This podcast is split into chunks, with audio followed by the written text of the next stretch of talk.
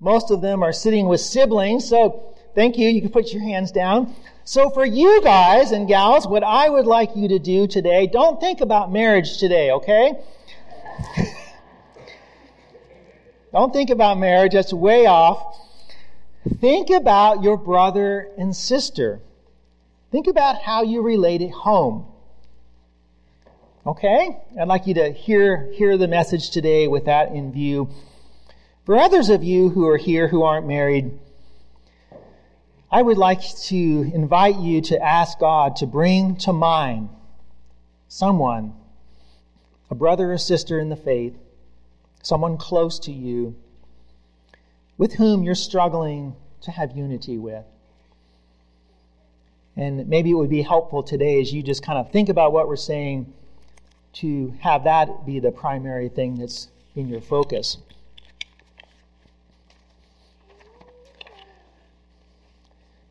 So now we're going to move now to our, our first point a new way of relating to each other. Um, in the realm of astronomy, most of you will know this that in ancient times, especially in ancient Greece, uh, the scientists of that day had a an earth centered view of the universe, right? They believed that the earth was the center of all things, that the moon, the planets, the stars, and the sun all revolved around the earth itself. It's a very natural way to view things. But then there came others, and especially Copernicus, who uh, in the 17th century made famous a new way of looking at the universe. This was a heliocentric way, a way in which the sun now, excuse me, is the center of at least the solar system. And that the, the moon and the planets revolve actually around the sun, even though it doesn't seem so. It is interesting that those who held to the earth center view were just kind of following the natural way that things seemed. After all, if you live on this planet, you can't feel it moving. Not only that, if you look into the sky, you actually will see the moon and the stars and the sun go across the sky. It was just a natural conclusion.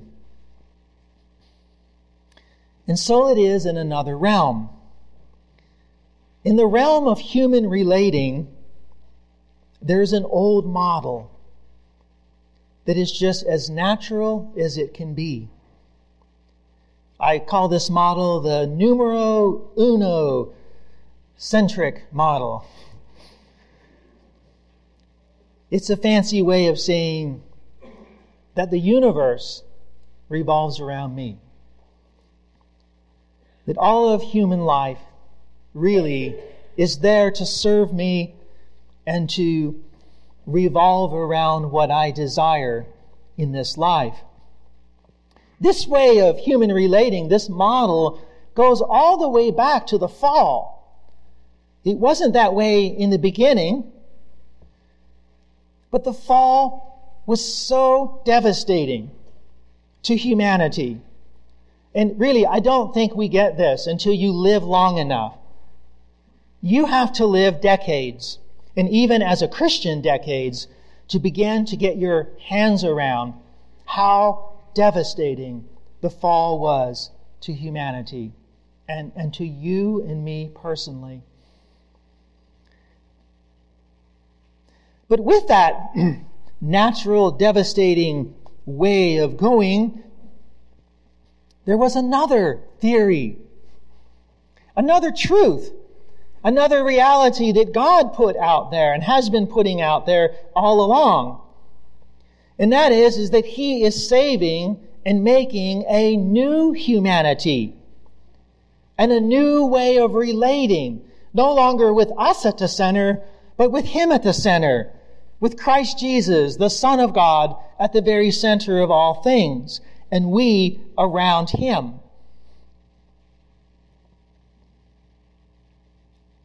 So, with that as kind of a background here, I'd like us to look at some of the descriptions, and we can only kind of summarize this, of what God says in this passage about this new way of relating. He, he's going to draw a picture of it for us so we can see it, and he's going to do it with words. So if you follow with me, we're just going to look at, first of all, the first four um, descriptors that he gives beginning in verse 2, or really in verse 2. He says that we are to be of the same mind. He goes on to say that we're to have the same love, that we're to be in full accord with one another, even to the point of being singular minded or one souled is, is actually the way it's put.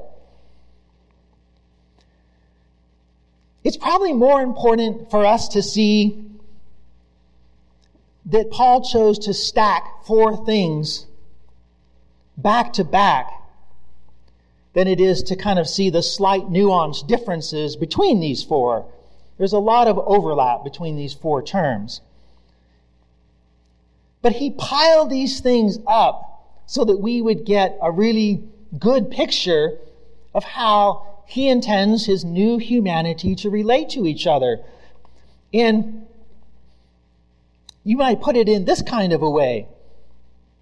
He wants us to be on the same page with each other. He wants us to be like two notes in a harmony. He wants us to be so bonded that we're like one souled. And in the marriage context especially, he wants us to be yoked together in pooling in the same direction with a singular purpose and vision.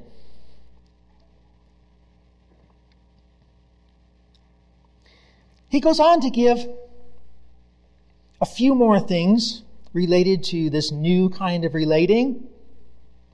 He says in verse 3 to not do anything from rivalry, which could be um, selfish ambition or conceit. But in humility, count others more significant than yourselves. Let each of you look not only to his own interests, but also to the interests of others. In order to have the kind of harmony that he's talking about here, we have to come to grips with the old order the old way of relating that is so prominent within us, in which we are the center of all things. We have to become aware over time, in greater degrees, just how self centered we really are. And we have to be ready to honor others in a way that's similar to how the Trinity honors one another. Father honors the Son, the Son honors the Father, the Father and the Son honor the Spirit, and the Spirit honors the Father and the Son. And God has called us into that kind of dynamic within our relationships in the church and especially within our relationships within marriage. Well, let me just ask you how does this description of the new way of relating match the reality, the day to day reality in your marriage?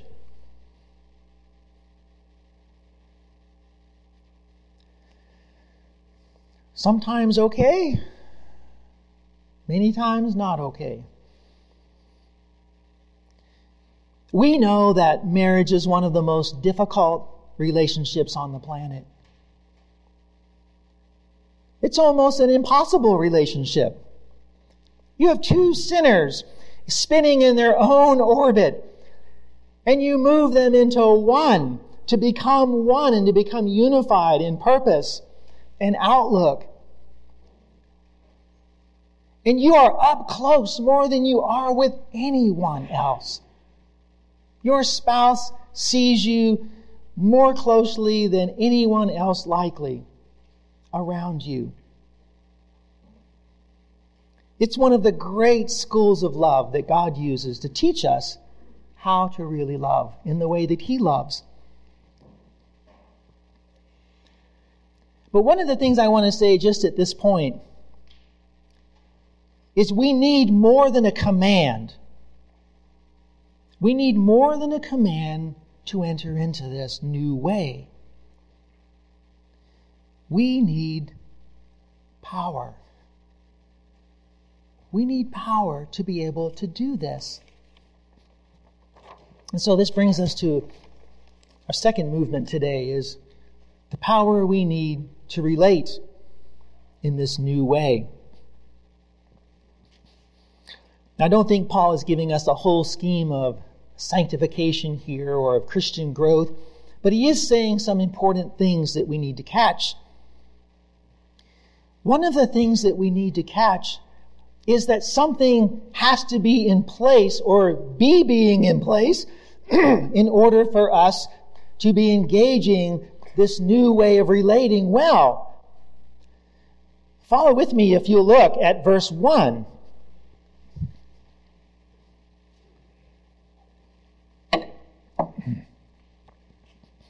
In verse 1, there is four realities that are given here. Four realities that are said in such a way that they are going to impact what God wants us to do with each other. These four come first. I didn't start there. I wanted to have you think about the tension of the others, others first. But what you find in these four verses are ways in which God has loved and blessed his people. Ways in which God has loved and blessed his people. If there is any encouragement, he says, in Christ, any encouragement, think of what you were when you were outside of Christ. Think of what it was when you were lost. And the blessing and love of God that awakened you and initiated a salvation, a deliverance, a repentance, a turning to Christ to have life and light. Think of that. Moreover, he says, think of the comfort that you have from God's love. What kind of comfort is there from being loved by the center of the universe, being loved and known by your Creator? He goes on to say, Think of what it's like to be our, a fellow sharer in the Holy Spirit, that you have been gifted with God Himself to live within you powerfully and to initiate, not passively, but to be moving and empowering and initiating in your heart. And finally, he says, think. Think of the tender mercies and sympathies of the Lord for you. Think about how you experience them in this life in all of the brokenness and tragedies and traumas of life, in the devastations of the fall, have you tasted the tender mercies of the Lord? You're going to need, we're going to need two things to be able to engage this new kind of relating. We're going to need the Holy Spirit the flesh counts for nothing. The flesh counts for nothing, God said. It's the Spirit. The Spirit who moves and gives us a new desire and is giving us a new heart more and more all along and is giving growth within us. But we're also going to need a growing knowledge and sense an experience of God's love for us. I want you to think of a recipe for a moment. Many of you like to think about what to make for dinner and you go online and you mess around with some recipes, and up comes the picture. Beautiful dinner, man. I'm telling you, it's like, wow, I wish that was on my table now. And you're looking at it and you're reading it, and it sounds good at one level, right? You're processing it on paper. but you're not smelling that. No aroma coming off your screen, I assure you. And you're certainly not tasting it. The love of God is one of the powerful movers of the human heart. We have to experience the love of God and know it to be able to move out and love other people.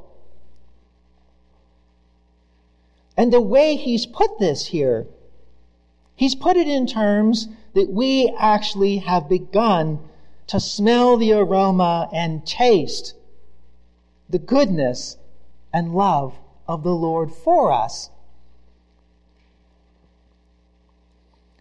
You know, what else is it that's going to help you lay aside your desires in a marriage relationship?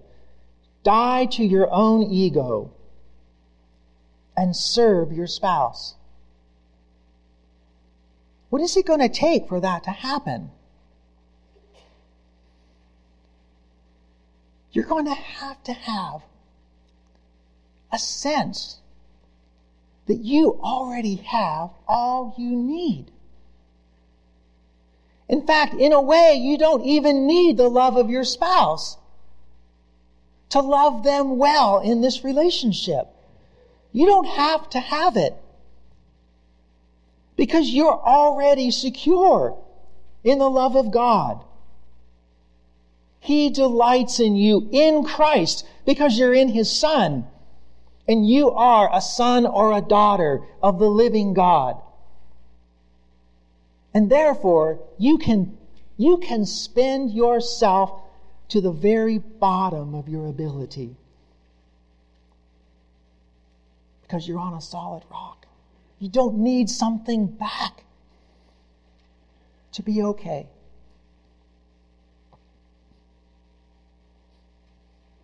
The problem is, I think, is that we struggle to believe this about the Lord. And that's why we have to fight for the gospel every day. We can't just drift along and think that the love of the Lord for us will just take care of itself. We do go to Scripture. We do go to prayer and sit with God. And we engage Him. And the Holy Spirit works in our hearts. Every time you sense Abba, Father, coming out of you, that is God's Spirit, we're told in Romans 8. God's Spirit working in you and through you powerfully, assuring you of God's love for you in Christ. Every day, fight for the gospel, brothers and sisters. Let it be among the first words that leave your lips in the morning, that you can thank the Lord. You can thank the Lord for who you are in Christ.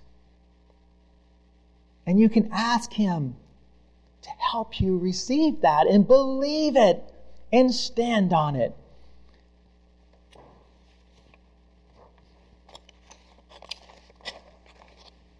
Well, finally, I want to move to what being awake looks like. What being awake looks like. You know, it is really important when you read Scripture that you take the time to sit before the Lord and ask Him and ponder in your own heart how to put skin on the commands of God, how to put skin on them, get them practical.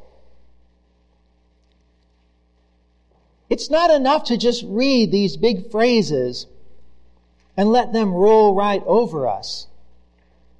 We have to put skin on them in real circumstances to get our minds wrapped around, hmm, how is it that I can apply this in my own life? Where is God calling me to put this into practice in my own marriage.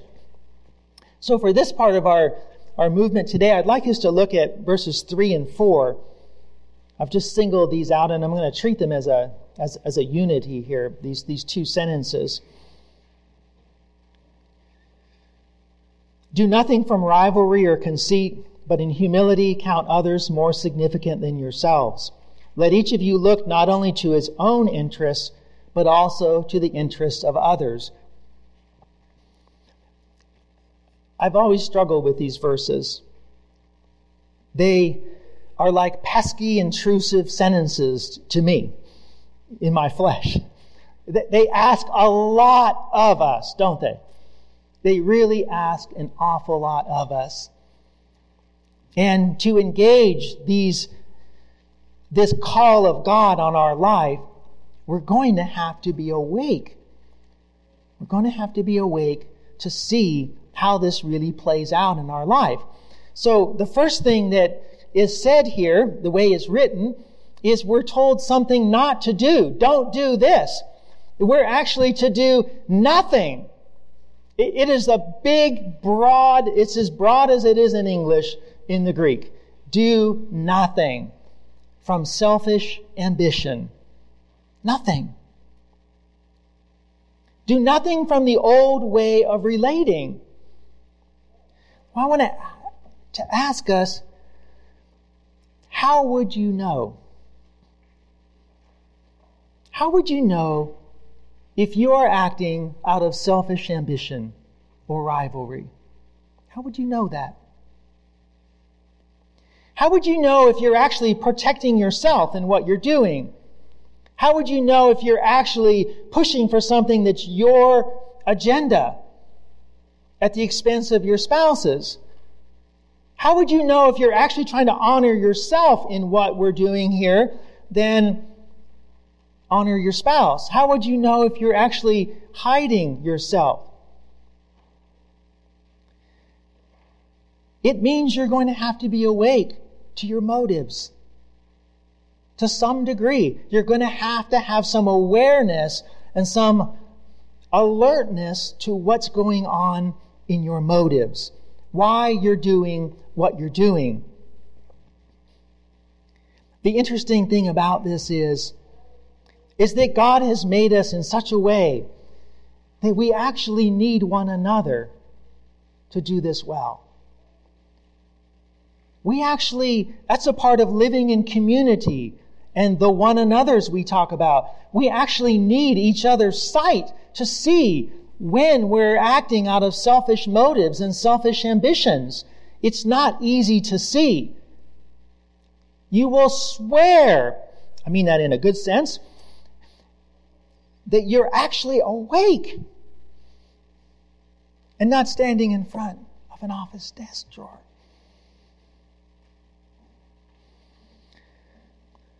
But then he gives the other side. Don't do this, but do this do this. And he gives various ways of saying to become a student of humility and to put your spouse's honor and interest above your own. To give them a priority. Give them a priority. There's a lot of ways that we could think about how this actually plays out in our marriages, but I, have I've listed just a couple. I want you to think with me about seeing and about listening. Seeing and listening. What do we need to see? What do we need to see to be a student of humility and to put our spouse's honor and interest above our own? What do we need to see? Great question to wrestle with. You need to see them. You need to see them. You need to be able to see who they are and what they desire and how they're doing and what's going on with them. You need to see you. You need to be able to see more of who you are and, and what you're doing in the moment. And then there's listening. There's listening. Wow. Seems like men have a problem with listening. But it's not just men that have a problem with listening, because there's listening and then there's listening. We can be listening while at the exact same time we're formulating. We're in a process of me too. We're in a process of justifying. We're in a process of, of blaming someone else. So what they're saying is just bouncing right off of us. Does that line up with the kind of humility that counts others more significant than yourselves here? We need to have a kind of listening that actually cares, that cares for our spouse that can see behind where they are and where that's coming from. We need to have a kind of listening that is curious, genuinely curious about what's going on with them and how they're doing and how our relationship is getting along.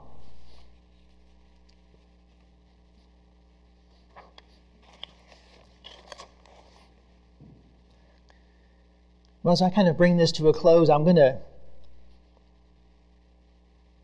raise another question. What's a good sign that we're sleepwalking too much? What's a good sign that we're sleepwalking too much? One good sign may well be that your spouse has a low sense of feeling seen have a low sense of feeling seen. They have a low sense of feeling heard. When they talk with you about things that are important, you're focused on your own things, be they important or otherwise. Your spouse may have a low sense of feeling respected, in feeling honored and valued in this relationship. Maybe they feel like a second class citizen. Maybe they feel like you like walk like it's all about you. And they never really get to they never get to be themselves without feeling a sense of condemnation from you. Maybe your spouse has a low sense of feeling safe to trust you with their heart. They put a little out there, but no more. These are all good signs that we're sleepwalking too much. And we all sleepwalk, brothers and sisters. We all sleepwalk.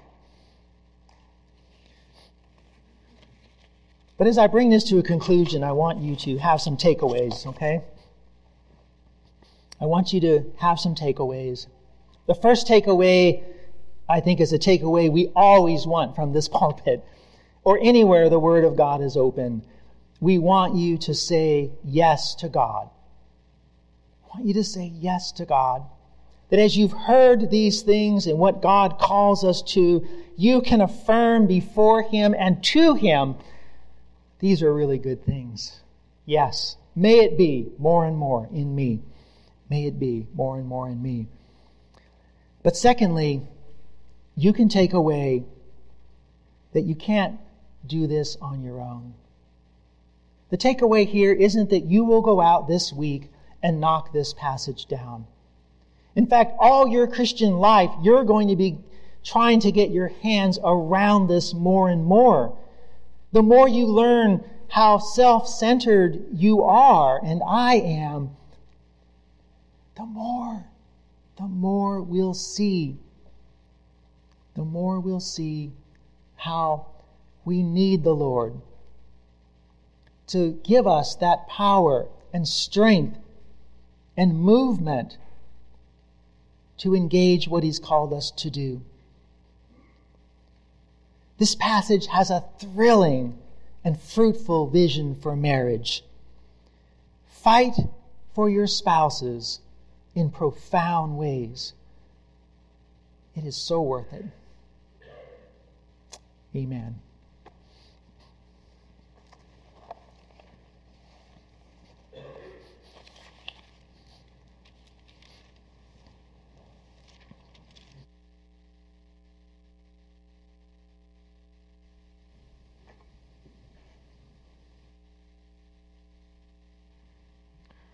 All please stand with us?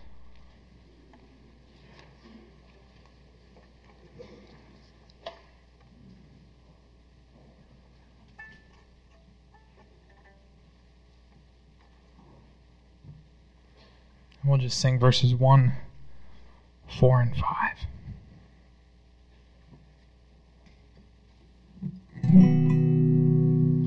There is a fountain filled with blood drawn from Emmanuel's veins, and sinners plunged beneath that flood lose all their guilty stains, lose all their guilty stains,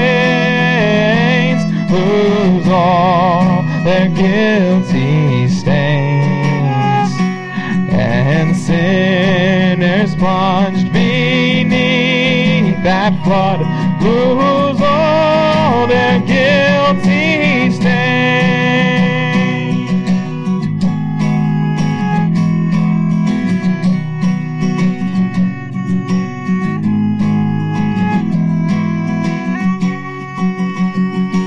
Their sins by faith I saw the stream thy flowing wounds supply.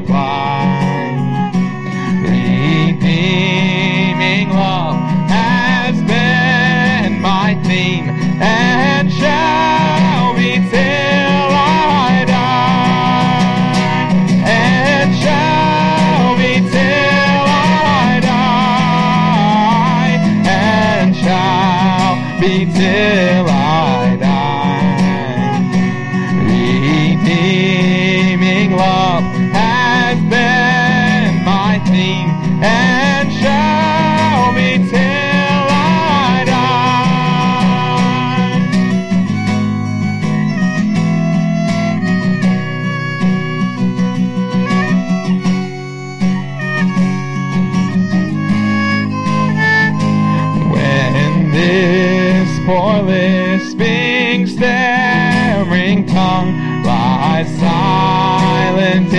in the grave, then in a nobler, sweeter song I'll sing thy power to save.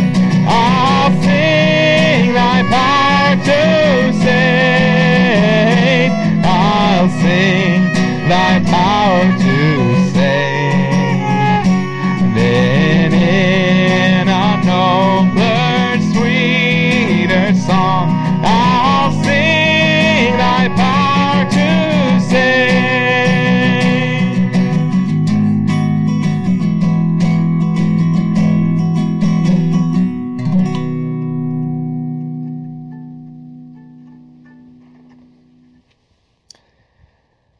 Finally, brothers, whatever is true, whatever is honorable, whatever is just, whatever is pure, whatever is lovely, whatever is commendable, if there is any excellence, if there is anything worthy of praise, think about these things. And what you've learned and received and heard and seen in me, practice these things, and the God of peace will be with you. You're dismissed. Thank you for coming today.